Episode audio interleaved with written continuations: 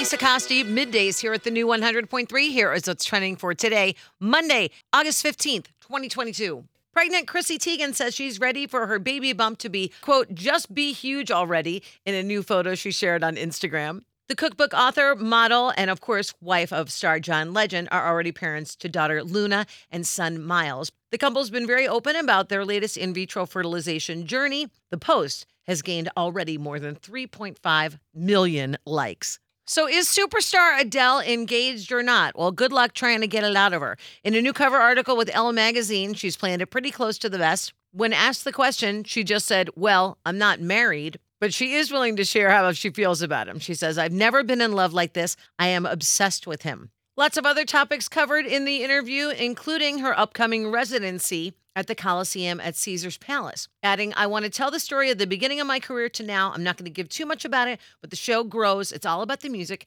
and it's really, really nostalgic. And happy birthday to one of the Joe Bros. Joe Jonas turns 33 today. And that's what's trending. Have a great day, and thank you for listening to the new 100.3. She loves the 90s and 2000s.